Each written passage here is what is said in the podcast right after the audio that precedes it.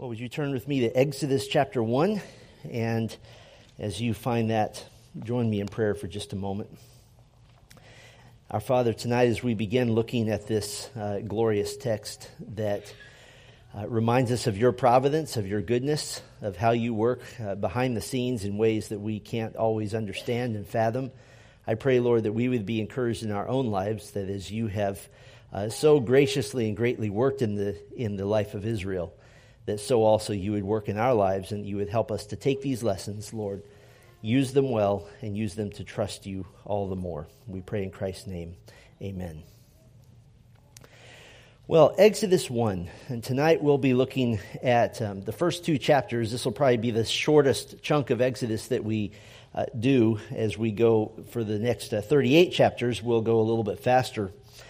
In a recent article, by the resident Bible teacher for the Friends of Israel uh, Gospel Ministries, a guy named Steve Herzig, a wonderful believer. He tells the story of a friend's daughter uh, who is participating in an event at Disney World, and this event called for uh, audience participation. And so, as, as in the course of this audience participation, the MC randomly picked three young women in the audience to stand up and the first question he asked them is, Where are you from? And so this friend's daughter watched as the three young ladies looked at each other and they didn't want to answer. They were hesitant. And finally, with hesitancy, one of them said, We're from Israel.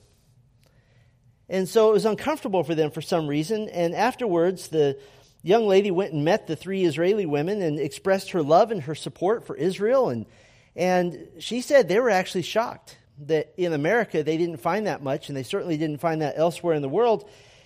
And they told her, We don't like to say where we're from, quote, because the world hates us. The world hates us. A study just several years ago by the Anti Defamation League surveyed 53,000 people in 102 different countries and they had a category, and they didn't make up this category, it's just a category that exists. And so they had to ask, they had a category for those reporting, quote, a hatred for Jews. And here's what their study found 93% of people in Gaza and the West Bank hate Jews. 92% of Iraqis hate Jews. In Yemen, it's 88%, Libya, 87%. And those numbers stay consistent in every Middle Eastern nation despite the fact that 70%, 70, 70% of the respondents had never met a Jew and knew nothing about Jews. That's our world today. So it's easy to see why so much violence continues to be directed at Israel. Since 2005, Hamas has fired more than 20,000 projectiles into Israel, not to mention suicide bombs, car bombs, bus bombs, weaponized cars, and other ways of rendering destruction. Almost every Muslim country has in their educational system organized programmatic anti Semitic teaching from the smallest child on up. In the United States, 2018 saw the highest rate of crimes against Jews in our nation's history, including the murder of 11 Jews in their own synagogue in Pittsburgh uh, last October. Now, in our understanding of the scriptures, we would say that the Israel that exists today is certainly not the Israel, the, the Christ worshiping Israel, which Scripture clearly teaches will be restored in the future under the banner of Christ Himself, and we understand that. But it is the continued faithfulness, the continued providence of God concerning His people that really is cause for us to pause and to, to, to be in awe of God's continued working in their, their people. It's remarkable. Uh, today, as in all their history, Israel continues to fight for their right to even exist. They're considered by the world, even in official circles, in, in the United Nations, uh, among those who are in embassies around the world, Israel is considered a second class country. And most in the Middle East, if polled, would say they would prefer Israel not exist. Th- this isn't just a rivalry. This is a wish for the death of a nation. But this isn't new for them. They've suffered going back to the attempted annihilation of the Jews by the Persians in the 4th century BC.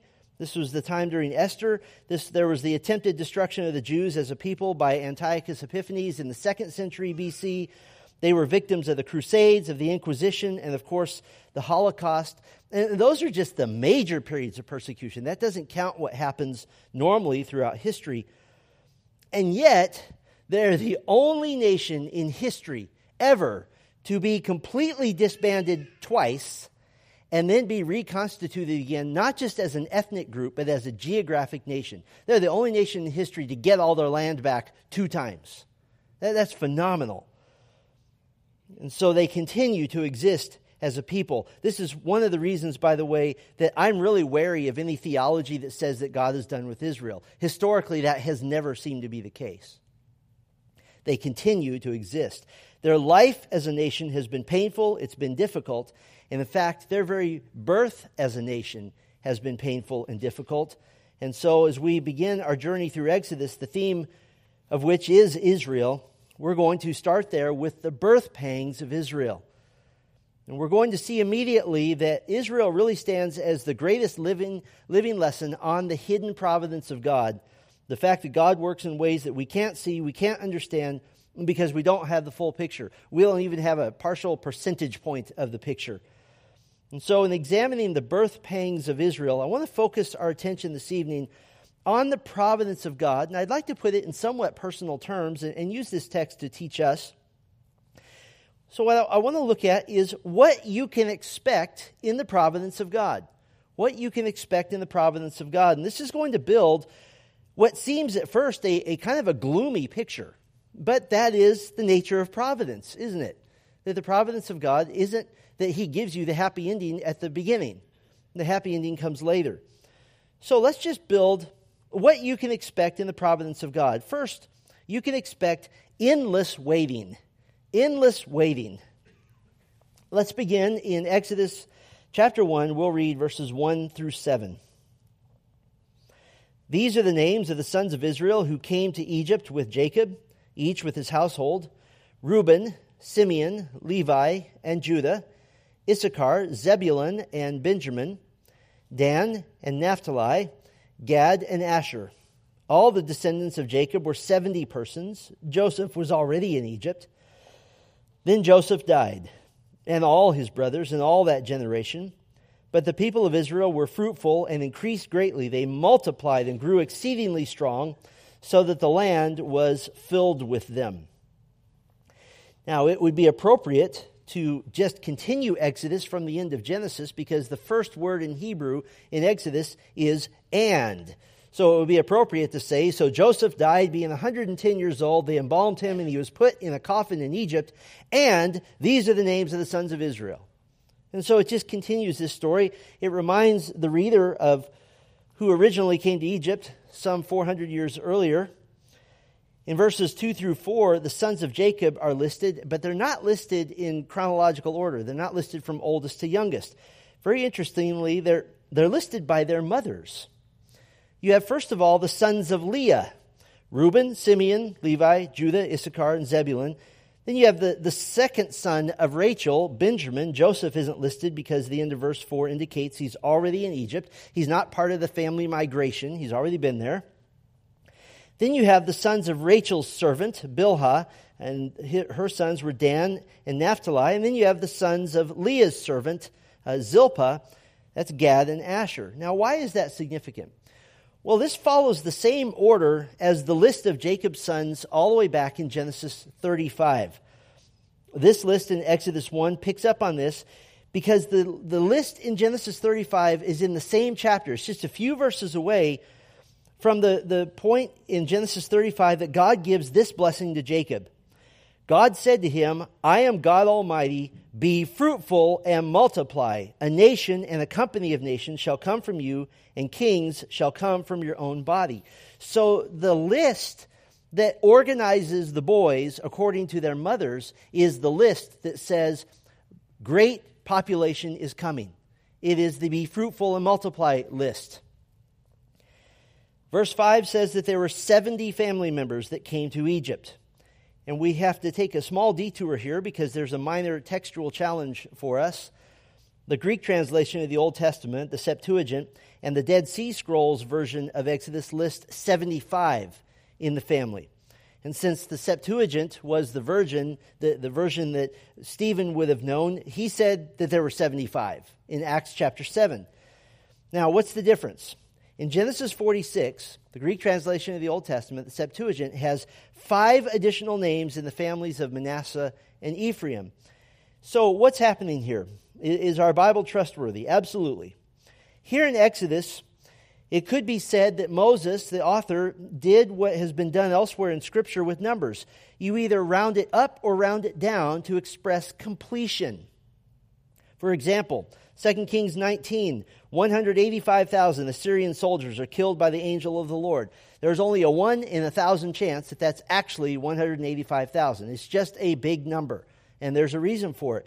But when the Holy Spirit decides it's necessary to be precise, He's very precise. Exodus 38 and Numbers 1 list the number of fighting men in Israel at 603,550. And so when God wants to be precise, he's very precise. Even in Luke chapter 10, where Jesus sent 72 to go minister, there's a good manuscript, good manuscript evidence for 72 or 70. So which is it? Well, either one can be correct because if, if the author is going for precision, it's 72. If he's going for completeness, it's 70. So it seems that the intent of Moses here is to complete, give a, a complete number, that everyone that was supposed to go went. In, either case, 70 or 75, that's not even enough people to plant a church with, much less a nation. And so we're starting really small. Do you remember in Genesis what the big challenge for the major mothers were? The, the challenge was infertility. Sarah couldn't have a child. Rebecca couldn't have a child. Rachel couldn't have a child. For God's chosen nation, they didn't seem to do too well getting off the ground. But all of a sudden in Exodus, the family of Abraham, Isaac, and Jacob now becomes a baby making machine. And they just start cranking out kids. Verse 7 says they increased greatly. You know where else we see the same Hebrew word? Genesis 1:20 and God said, "Let the waters swarm with swarms of living creatures." The the Hebrews were swarming over the land. I mean, it, it must have been it must have been a, a wonderful time to live. Uh, you get married and and uh, you you knock on your your parents' door the next day after the wedding and you say, "Guess what? We're having a baby." Wow! And so's your brother and so's your sister and and they're just coming so quickly. That all of a sudden now, when in Genesis you see with great difficulty and with great trust in the Lord, a, a woman was so thankful to just have the one child. But now they're just multiplying. And all through the Bible, this dynamic of the providence of God seems to be very consistent. That, the, that trusting in the wise workings of the Lord includes endless waiting. They waited and waited and waited Psalm speaks of waiting on the Lord two dozen times, not just waiting for a year or two, waiting beyond our lifetimes. God encouraged Israel in Psalm 37 34 Wait for the Lord and keep his way, and he will exalt you to inherit the land. You will look on the wicked when they're cut off. In every circumstance, we're exhorted in Psalm 27 14 Wait for the Lord, be strong, let your heart take courage. Wait for the Lord. We've said this often here from this pulpit that one of the hallmarks of a, of a maturing and a wise Christian is the ability to wait, the ability to see God working in a slow fashion, and that sometimes that waiting seems endless. And in fact, that waiting might go beyond the boundaries of your own lifetime. That you might be waiting beyond your mortal life for the things that you hoped for and the things that you've been praying for. So, endless waiting. They waited and waited and waited, and here they are now just waiting for the Lord to do something. What else can you expect from the providence of God? You can expect unjust oppression. Unjust oppression. Look with me at verse 8. We'll read through verse 14. Now there arose a new king over Egypt who did not know Joseph. And he said to his people, Behold, the people of Israel are too many and too mighty for us. Come, let us deal shrewdly with them, lest they multiply. And if war breaks out, they join our enemies and fight against us and escape from the land. Therefore, they set taskmasters over them to afflict them with heavy burdens. They built for Pharaoh store cities, Pithom and Ramesses. But the more they were oppressed, the more they multiplied, and the more they spread abroad. And the Egyptians were in dread of the people of Israel, so they ruthlessly made the people of Israel work as slaves, and made their lives bitter with hard service in mortar and brick, and in all kinds of work in the field. In all their work, they ruthlessly made them work as slaves. So now you have a new king. Who is this new king? Well, the best evidence points to the fact that this was not an Egyptian, that this was an, uh, an Asiatic people known as the Hyksos, the Hyksos, some would say, who took over control of Egypt in the 18th century BC, just shortly after the time of Joseph. The most likely date that they came is 1776 BC. And this would have been just a number of decades after Jacob's family moved to Egypt, enough time for them to begin multiplying at a rapid rate. And this fits really very well with the, the massive and overwhelming evidence toward an early exodus in the 15th century BC, rather than the once popular uh, later exodus of the 13th century BC, which has been basically all but disproven now. So, what does this mean? It means that if we're going to be fair with the text and with history, we need to consider the likelihood that the actual slavery of the Israelites wasn't for the full 400 years. That, that's just a, a fact here. The fear of the Israelites didn't take place until they were numerous enough to be a potential threat. They were large enough to carry on a war if they were organized. But the biblical assertion of 400 years of bondage is just a general term, sort of like uh, the term three days and three nights in the Bible most often actually means three days and two nights. That's just, it's just an idiom. While all the 400 years maybe were not in total slavery, slavery was definitely the dominating experience. And it's almost certain that their slavery was the end result of a natural progression. They weren't just this, this free state roaming around the, the country and all of a sudden put into slavery. Almost certainly, and there's a lot of evidence from Egyptian law about this, almost certainly they were under increasingly oppressive government policies, sort of like Christianity in America today. That you had this increasing oppression over time, like the proverbial frog being boiled in water, which heats slowly. But we take God at his word. In Genesis 15, God told Abram that his descendants would be afflicted 400 years. And one thing is certain for the entire 400 years, Israel was considered a stench to Egypt. Even in Joseph's day, an Egyptian wouldn't sit down to have lunch with an Israelite. They considered them disgusting. Well, in verse 9, this new Pharaoh says that there's too many of them. There's too many. And in fact, this is a Hebrew phrase that elsewhere in the Old Testament it means there's more of them than of us, that we're actually outnumbered. Three leading scholars estimate the population of Egypt during this time on the low end at 2 million and on the higher end at 4.5 million. That's, that's the Egyptians. So, considering that Israel eventually left Egypt with 603,550 fighting men, if you include their families, then basically Israel's population had either matched or overtaken Egypt's. Now, is that possible? Well, it's been very well established that this is not only possible, but the estimates of two to three million Israelites are considered by many scholars to be extremely conservative, and there are a number of, of, of well spoken scholars and researchers who go into the more five to six million range of those that left Egypt at the time of the Exodus. So they're becoming numerous.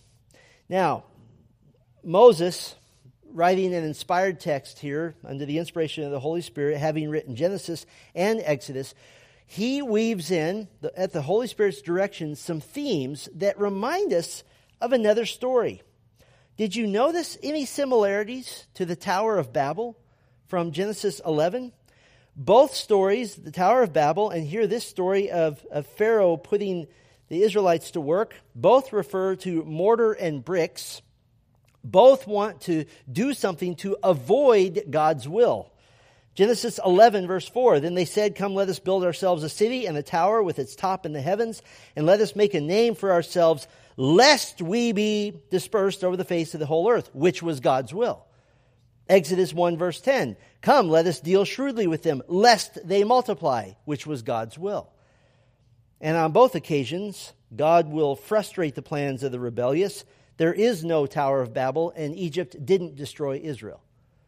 And so, in the providence of God, the powerful seemed to be going against God's will, and yet God brought it back to his will. So, Pharaoh takes action that he thinks will solve the problem. Israel is now reduced to complete slave status, but all he did was throw lighter fluid on the fire. Verse 12 the more they were oppressed, the more they multiplied. And as one preacher said, they didn't have anything else to do, so they just made more Israelites.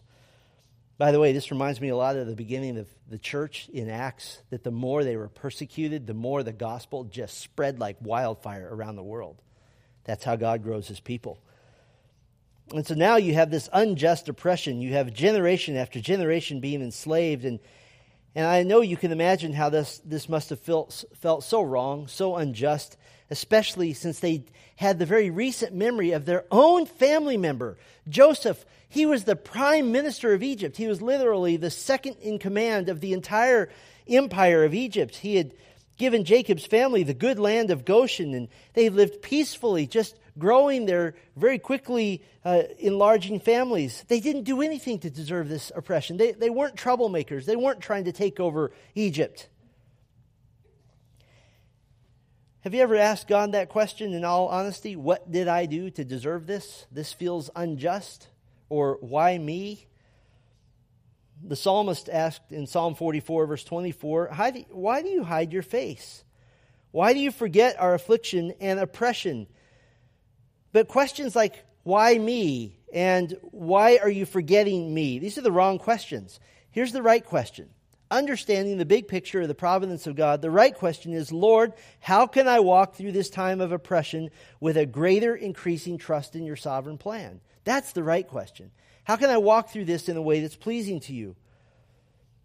The book of Psalms gives us great encouragement and, and big picture reminders of God's provision, even when something unjust is happening.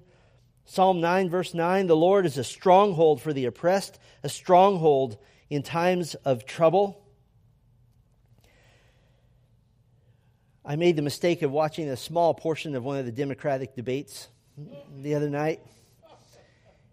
And it was sad to me to see them competing to see who could be the most pro abortion, to see who could kill more babies than the other one. And you just want to you just want to jump through your TV and say, "Stop it."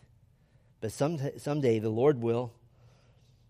But again, God coming to your rescue might not be in this life. If you hear the theology preached that all the loose ends of your life will be tied up before you die, that's false theology. That's wrong.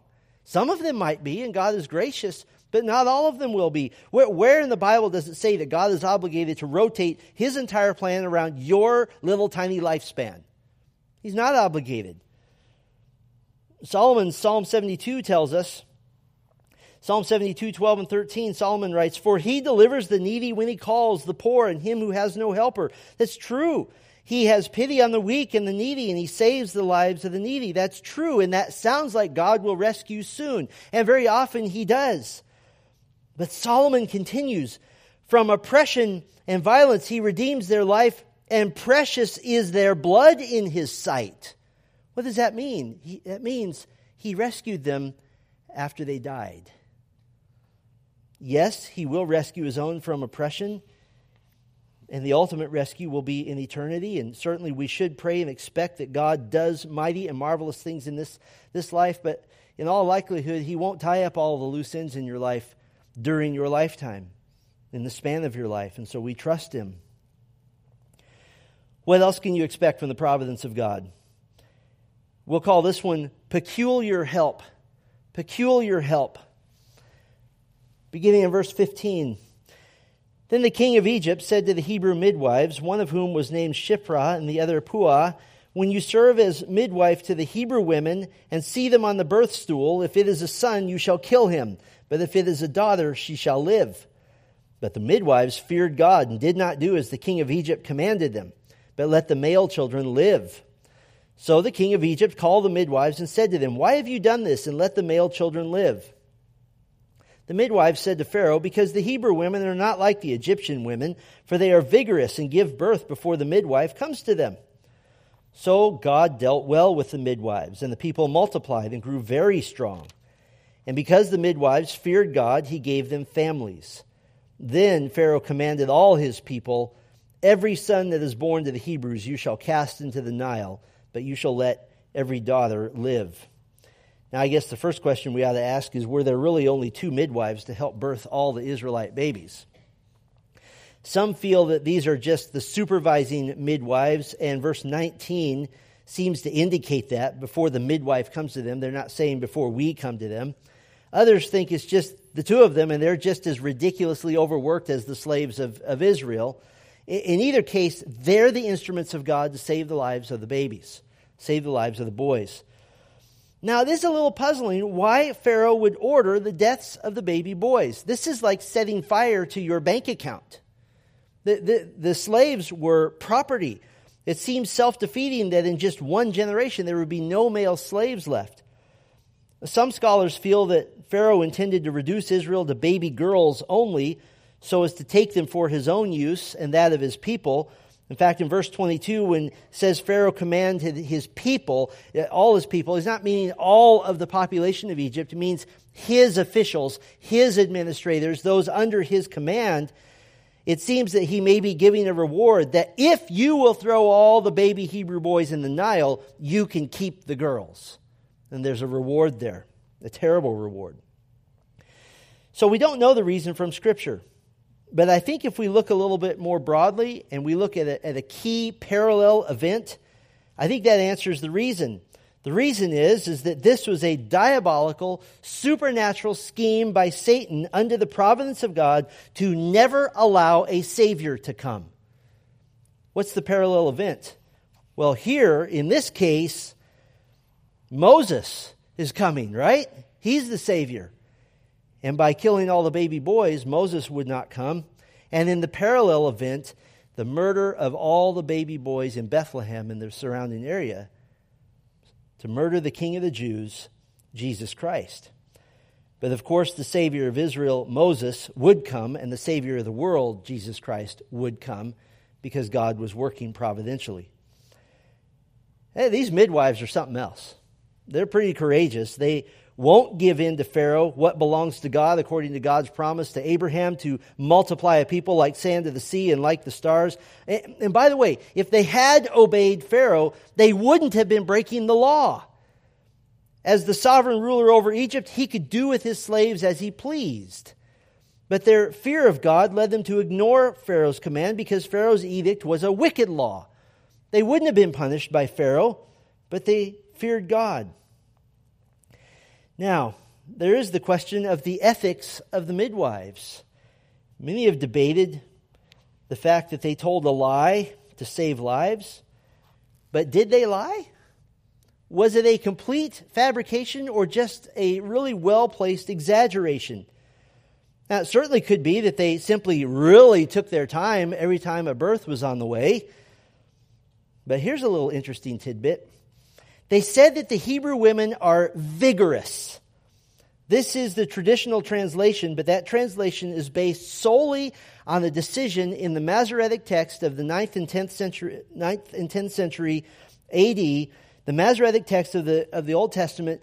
Those scholars made a decision to pronounce the three letter Hebrew word a certain way and that would render it vigorous. That would make it the only occurrence of this word in the entire Old Testament. But there's a much more common word in the Old Testament. By simply pronouncing the same three letters differently, the word doesn't mean vigorous, it means animals. And now the midwives are playing the part of seeming to denigrate and insult the Hebrew women as part of their subterfuge. They're saying, oh, these Hebrew women, they're not like the Egyptians. They reproduce like animals and they give birth before we can even get to them. And so it seems they have this feigned disgust toward the Hebrew women, which Pharaoh buys. Well, whatever it is that they're doing, the women are to be commended. Two reasons. First of all, there is, first of all, no sense in which they're doing this for self serving reasons. Because, in fact, they're taking their life into their own hands by deceiving Pharaoh. They could have been executed on the spot. And the second reason they're to be commended, very simply, verses 20 and 21 says that God rewarded them for their actions. And so we commend them as well. But how peculiar. The help of God coming in this odd way through two women who stretched the truth to the breaking point with the most powerful man on earth, fooling them with a careful turn of phrase. I imagine these two ladies walking, okay, what are you going to say and what are you going to say? And let's get our story straight. And under the, under the, the care of God, they got it straight. Listen, the longer you walk with the Lord, you should just expect this. You should just almost expect that God's mercies and his kindness will providentially come from peculiar and unexpected places. Why does God do this? Why doesn't He just help us the way we wish He would? Why doesn't He do what we expect? Why doesn't He do what's normal? You see 10 other Christians and God works in a certain way, and you say, that sounds good, and then He does something completely different with, with you. I think the simple reason is that God continually asserts His own sovereignty and His own wisdom. And this is the classic declaration of God in Isaiah 55, verse 9. For as the heavens are higher than the earth, so are my ways higher than your ways, and my thoughts than your thoughts. And so when God's help comes to you in ways that you, you least expected it, what does this do? Well, it engenders awe and gratitude and thankfulness, and uh, almost a sense of wonder of just smiling and shaking your head and saying, I never saw that one coming. Never would have thought of that in a million years at God's creative, mysterious plan. I wonder how many of the Hebrew mothers, as they were nursing their very recently born baby boy, saw coming down the street one of the midwives coming up and walking in the door and saying, Oh, I guess I am too late to take away this baby. I guess I didn't get here in time again. Peculiar help. Those Hebrew women, they're just too vigorous. They're just animals. And God helped. What else can you expect from the providence of God? We'll call this one unexpected twists. Unexpected twists. Chapter 2, verse 1. Now a man from the house of Levi went and took as his wife a Levite woman. The woman conceived and bore a son. And when she saw that he was a fine child, she hid him three months. When she could hide him no longer, she took for him a basket made of bulrushes and daubed it with bitumen and pitch. She put the child in it and placed it among the reeds by the river bank. And his sister stood at a distance to know what would be done to him. Now the daughter of Pharaoh came down to bathe at the river, while her young women walked beside the river. She saw the basket among the reeds and sent her servant woman, and she took it. When she opened it, she saw the child, and behold, the baby was crying she took pity on him and said, This is one of the Hebrews' children. Then his sister said to Pharaoh's daughter, Shall I go and call you a nurse from the Hebrew women to nurse the child for you? And Pharaoh's daughter said to her, Go. So the girl went and called the child's mother. And Pharaoh's daughter said to her, Take this child away and nurse him for me, and I will give you your wages. So the woman took the child and nursed him. When the child grew older, she brought him to Pharaoh's daughter, and he became her son. She named him Moses, because she said, I drew him out of the water. Now, the parents of the child aren't named. Later in Exodus 6, we find out that this is Amram and Jochebed. Jochebed means the Lord is glorious. Her parents were true believers in the God of their fathers and had named her accordingly. And both Amram and Jochebed are listed in the Hebrews 11 Hall of Faith. Hebrews 11, verse 23 By faith, Moses, when he was born, was hidden for three months by his parents because they saw that the child was beautiful and they were not afraid of the king's edict. But both, though both parents are credited, verses 2 and 3 seems to put the emphasis on mom, on Jochebed. She did the hiding. It's very likely that Amram was away at one of the cities, the storehouse cities that Pharaoh was using the, the, the, workforce to build. In verses 2 and 3, Jochebed is the subject of nine verbs in Hebrew. She is doing something, doing something, doing something, doing something, doing something, doing something, nine times about this edict. She made a basket of bulrushes. The older translations rightly translate this an ark. This is the only other place that this word appears in the Bible except for Genesis 6, 1 through 9, 26 times, obviously referring to Noah's ark. Now, from a, a literary standpoint, this ties those two stories together. Both Noah and Moses were set apart by God to play a major role in God's redemptive plan for his people. Both were saved from drowning by being placed in an ark of God. And interestingly, 1 Peter 3 uses the imagery of the ark of God to illustrate salvation given through Christ. So this is, this is important imagery for us. And so the child's sister, we know her later as Miriam, she puts the little ark in the waters of the Nile, and then she stood back to watch. Now, why would she do this? This wasn't just a random spot. She wasn't just launching the baby out and hoping that it landed somewhere. She put the baby in a spot where he wasn't going anywhere. This was the spot that the Hebrews would have known that the Egyptian women of the court used to go wade and to go bathe. And so God is working in a mysterious way now through the daughter of Pharaoh. And there's some interesting parallels here which show us the, the hidden nature of the providence of God working through people that he chooses to use. Let me just give you a couple of them. Verse 5, it says, She came down to bathe at the river. Chapter 3, verse 8, God said, I have come down to deliver Israel out of the hand of the Egyptians. Verse 5, she saw the basket. Chapter 3, verse 7, the Lord said, I have seen the affliction of my people who are in Egypt. Verse 6, she heard the baby crying.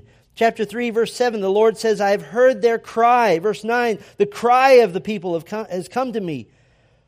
In other words, the daughter of Pharaoh is working in microcosm on God's behalf.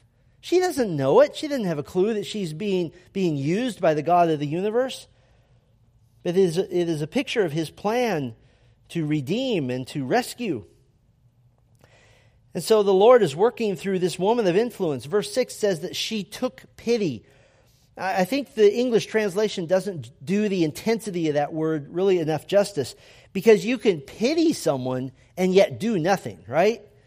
But that's not what this word is. This word means to have compassion to the point of making you act, of making you do something. The Lord placed a burden on her heart that she was going to rescue this little one. Now, Miriam comes up to offer her help. Miriam never identifies herself as, as the baby's sister, but I don't think that the daughter of Pharaoh is so naive that she didn't figure out pretty quickly that this little Hebrew girl just happened to show up and just happened to immediately know of a Hebrew woman who just happened to be physically ready to nurse at that very moment.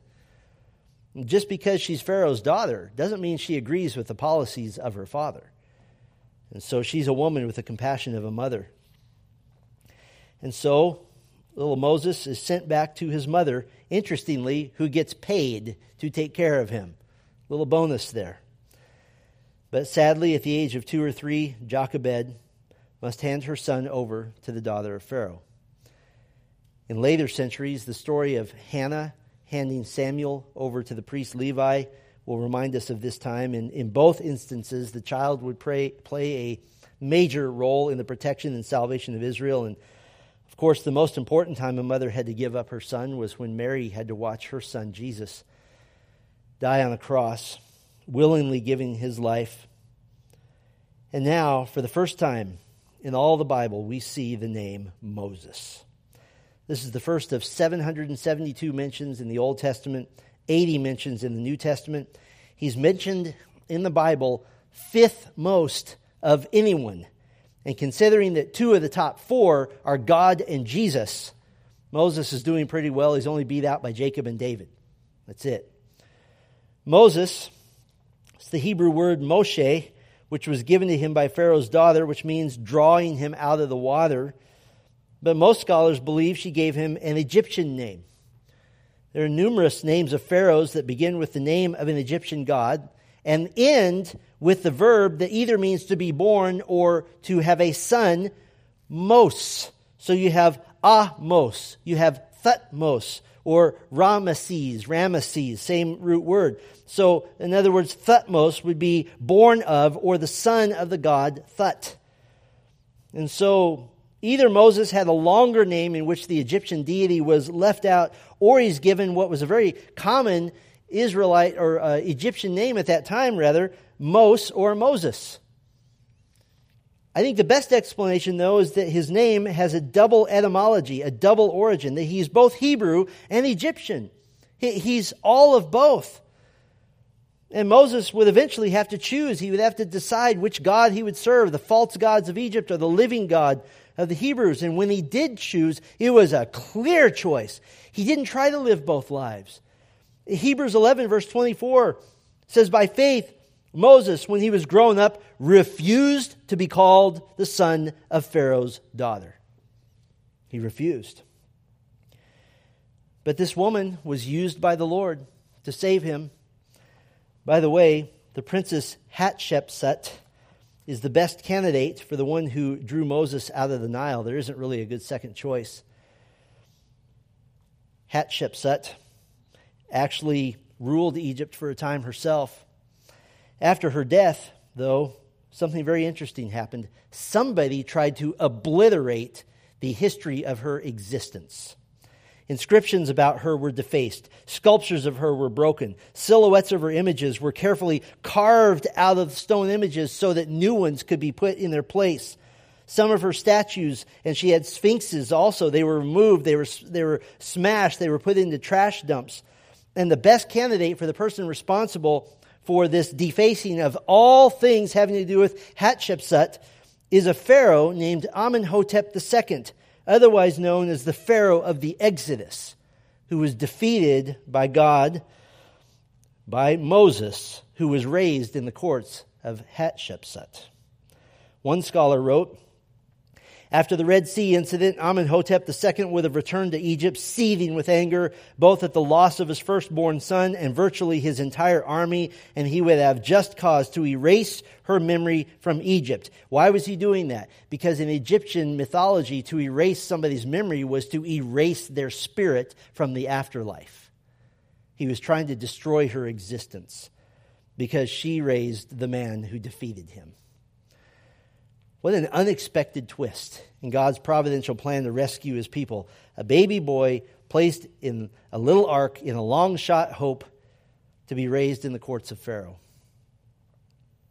Again, the providence of God includes the unexpected, the unanticipated, the, the surprising. And I don't know about you, but to me, this is what makes the Christian life so interesting. Because God never does things the way you think He ought to. It's always a surprise. If you're, if you're worried that being a Christian is going to be full of surprises, don't worry. It will be. You don't have to worry about that. If you were able to read the script of your life, if you were to be able to take every page and, and turn it, every page would have a new surprise. You would turn some pages and go, wow. You would turn other pages and go, oh no. And so he doesn't allow us to do that. We can only live the page of this day so that all glory goes to God and God alone. What else can you expect from the providence of God? To encourage your heart, how about deflating failures? Deflating failures. Verse 11 of chapter 2. One day when Moses had grown up, he went out to his people and looked on their burdens. And he saw an Egyptian beating a Hebrew, one of his own people, one of his people. He looked this way and that, and seeing no one, he struck down the Egyptian and hid him in the sand. When he went out the next day, behold, two Hebrews were struggling together, and he said to the man in the wrong, Why do you strike your companion? He answered, Who made you a prince and a judge over us? Do you mean to kill me as you killed the Egyptian? Then Moses was afraid and thought, Surely the thing is known. When Pharaoh heard of it, he sought to kill Moses, but Moses fled from Pharaoh and stayed in the land of Midian, and he sat down by a well. Verse 11 says, When Moses had grown up, in Hebrew literally, when he became great, it can refer to simply growing up, or it can refer to coming into great power and importance, and in this case, it's both. Verse 12 Moses makes a terrible and a misguided attempt to play the role of Savior to his people. He sees this conflict happening, this Egyptian beating a Hebrew, and it says he looked this way and that. It doesn't mean that he's necessarily checking to see if anybody was looking. More likely, he was trying to see if there was an official authority that was going to stop this abuse. Now, the text doesn't tell us if Moses intended to kill the Egyptian or if his defense of the Hebrew man just got out of hand and Moses delivered an accidental fatal blow, it doesn't matter. In either case, he's now guilty of murder in the eyes of Egypt. And son of the daughter of Pharaoh or not, a Hebrew still killed an Egyptian. And that had to be dealt with. So when he tries once again the next day to help his people, in this case, two men who were fighting, one of the men rejects Moses and says sarcastically, Are you going to kill me like you did the Egyptian? How did anyone know? There was no one else around. There were no witnesses. There's only one person who could have spread the word the Hebrew man that Moses had defended. It's likely that out of fear of retribution, this man has spread the word that Moses killed an Egyptian. That's gratitude for you, right? So Moses flees to a remote wilderness area, not a bad move considering he just incurred the wrath of the most powerful man on earth. Now, interestingly, Stephen's account of this incident in his speech to the rulers of Jerusalem in Acts chapter 7, we get additional inspired detail that we don't have in Exodus 2. We learn, first of all, that Moses was 40 years old when this incident happened. He was well educated, well established, everybody knew who he was. And we also know that Moses, by then, already knew that he was called to rescue God's people. That was his calling. He knew it. Acts 7:25 he supposed that his brothers would understand that God was giving them salvation by his hand, but they did not understand. So his problem wasn't having the right mission. His problem was he just had the wrong methods, the wrong timing. He went about trying to effect this salvation in his own power, in his own way. We also learned that in Moses' attempt to make peace between the two fighting Hebrew men, they so disrespected him that the wrongdoer actually physically assaulted Moses. Acts 7:27 but the man who was wronging his neighbor thrust him aside. It's a word that means pushed him down saying who made you a ruler and judge over us? And so Moses his initial efforts are they're misguided. They're wrong but in God's providence, Moses already had a yearning in his soul for the mission that God would give him for 40 more years. His ministry to his people starts horribly. He, he doesn't know what he's doing, and he actually alienates both the Jews and the Egyptians. Now he has no place to go. The Egyptians are going after him, and the Jews hate him. Moses had four decades to think about this deflating failure. I don't know about you, but I wince when I think back to my most deflating failures. And yet, God, in His kindness, is providentially able to use those deflating failures exactly for His own purposes and, and in your life and in mine, perhaps to get you right where He wanted you in the first place. Moses had to flee the only home he had ever known, Egypt, but it would be in the wilderness as a humble shepherd. Quite a step down from the courts of Egypt, isn't it? But in the wilderness as a humble shepherd where he would grow, where he would begin his family. Eventually, it would be from this time of exile that God would call Moses. Instead of calling Moses when he's in the courts of Egypt, he would call him when he's on the, the plains of Midian. In your deflating failures, the first thing we have to remember, first of all, is that by the blood of Christ, all your sins are washed away. And that's comforting to us. But Remember, secondly, that your deflating failures are sometimes the greatest tools that God providentially uses to work in your life. It has not been just one time that an adult has told a child, This is the most important mistake you'll ever make, because they teach us. And so we can expect deflating failures in the providence of God. And so the next time you fail, you can smile and say, God must really be working through me at this moment. Well, let me give you one more thing you might expect from the providence of God. To complete your encouragement, how about hopeless dead ends? Hopeless dead ends. Chapter 2, verse 16. Moses had sat down by a well. Now the priest of Midian had seven daughters, and they came and drew water and filled the troughs to water their father's flock. The shepherds came and drove them away, but Moses stood up and saved them and watered their flock. When they came home to their father Reuel, he said, How is it that you have come home so soon today? They said, An Egyptian delivered us out of the hand of the shepherds and even drew water for us and watered the flock. He said to his daughters, Then where is he? Why have you left the man? Call him that we that he may eat bread. And Moses was content to dwell with the man, and he gave Moses his daughter Zipporah. She gave birth to a son, and he called his name Gershom. For he said, I have been a sojourner in a foreign land. So you have the, the priest of Midian here. Elsewhere, he's called a Kenite. This is a, a people that were, they were metal workers, but in Midian there were lots of different people, so he could be a Midianite and a Kenite at the same time. And in rescuing Retuel's daughters, Moses again reveals his heart. His heart is to save the downcast, to save those who are being oppressed. That's what, that's how God made him. Retuel is known elsewhere in scripture by his Alabama name, Jethro, as well. And look how Moses is described. This is, this is sad.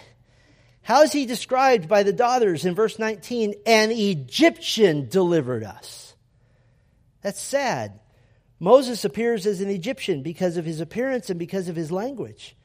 Egyptian, the Egyptian language in that time, in that area, would be like English is today. It's under, understood by most people.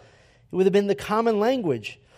And so Moses is well rewarded. He's given food, he's given a place to live, he's given a living to make, he's given a wife, and then has a son. But God will use the next 40 years in what seems like a, a hopeless dead end. Why? to take all the Egyptian out of Moses. He will really become the ultimate Hebrew. He will become the man that today a Jew would say, I would most want to be like Moses.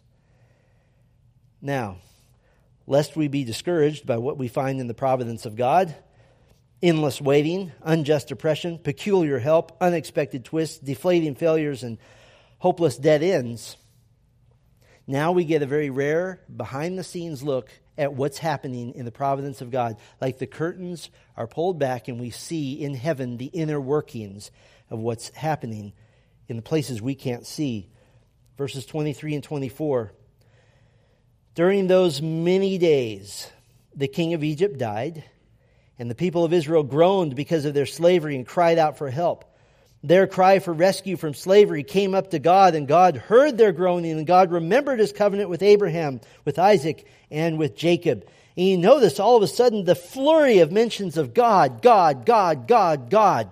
He's been there all the time. God didn't remember his covenant in the sense of coming to his senses. It's not like God said, Oh, yeah, I think I remember something about this. But it's the idea that now is the time to act according to the plan he's always had. And now we have, I, I think, what is one of the most profound encouragements concerning the seeming silence and the seeming inactivity of God when he works providentially. Verse 25 God saw the people of Israel and God knew.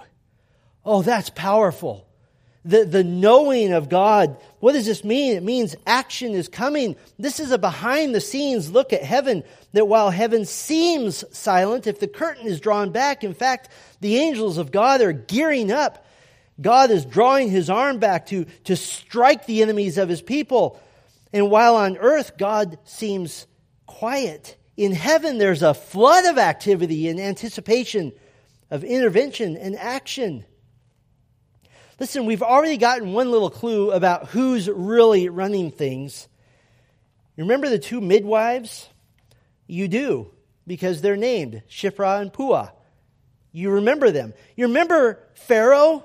No. Why not? Moses doesn't even name him. God's running things, not the world. These were the people of divine promise, the, the chosen people of God who were given the task, Exodus 19, to make God known in the world. And yet they couldn't have seen any of that. For them, earth was roaring for their lives while heaven was completely silent. This is exactly what Paul taught in Acts 14. When they had preached the gospel to that city and had made many disciples, they returned to Lystra and to Iconium and to Antioch, strengthening the souls of the disciples, listening, listen, encouraging them to continue in the faith, saying that through many tribulations we must enter the kingdom of God.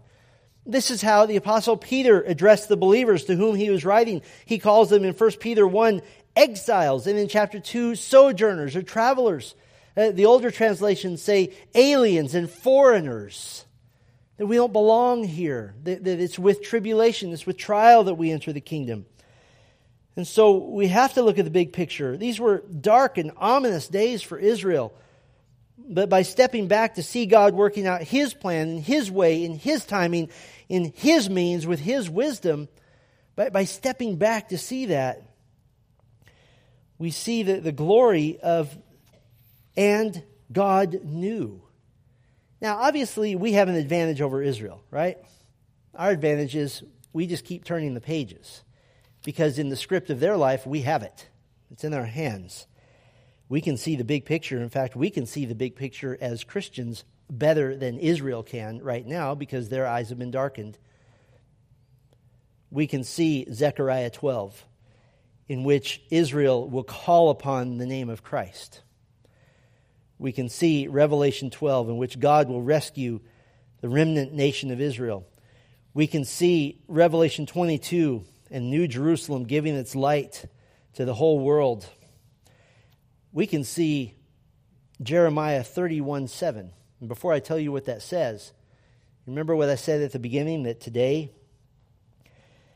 93% of people in the West Bank and Gaza hate Jews. In Iraq, it's 92%, 88% in Yemen, 87% in Libya. Everyone hates the Jews. They're the denigrated country. They're the country that shouldn't ever exist. Do you know what in the future God will call Israel in Jeremiah 31 7? The chief among all the nations. That someday Israel will be the capital nation of the world. And we've taught elsewhere that then all the nations will come to, to Jerusalem, flocking to the capital nation. And in our lives, we only see the page in our script of today. We're not permitted to turn the page. We can't see tomorrow. In fact, Jesus said, Don't look. He said, Why would you worry about tomorrow? Today has enough trouble of its own. We aren't permitted to look at those next pages, but they're there. The script of your life has been written. And yes, there's some darkness on a lot of the pages, but the last page is light, and the last page is hope. Why is that? Well, because when you cast your lot with Christ, when you said, I will follow Christ all the way, when you placed your faith and your trust in Him for the forgiveness of your sins, you know what happens? What happens is that everything that happens to Him happens to you. That you have been crucified with Christ, you have been raised with Christ, you have been seated with Christ, and you will be glorified with Christ. And so you've cast your lot with Him. Everything that happens to Him happens to you. So when you're on a page that's dark, when you're on a page that's gloomy, keep turning the pages because the last chapter is amazing. It is amazing. Amen. Our Father, thank you for this text, which encourages our hearts to believe you. And even looking now at these precious ones here, I, I know for some of them they're on a dark page. I know for some of them they're in the midst of hopeless dead ends. They're in the midst of grave difficulties and endless waiting. But Lord, just like Israel, the plan that you've constructed for our lives, although in this life it may not be fully realized because you don't obligate yourself to do so, but in eternity it will be fully realized. And the prayers that we prayed, those things we begged you for, will all come to fruition. And so, Lord, I pray for those who are on the dark pages right now that they would be encouraged that the next page, the next day might bring light, might bring joy. But very clearly, the last page most definitely will. Lord, I pray for the encouragement of all who are on the light pages as well, that they might bolster themselves because the next page might be dark. And there might be difficulties coming. There might be, oh no, moments. And so we pray, Lord, to learn to see the big picture, to trust you, to have that overwhelming confidence in your providence, which we would define as joy. To be confident in the providence of God, Lord, give us that joy, give us that peace, give us that, that great encouragement, we pray for Christ's sake. Amen.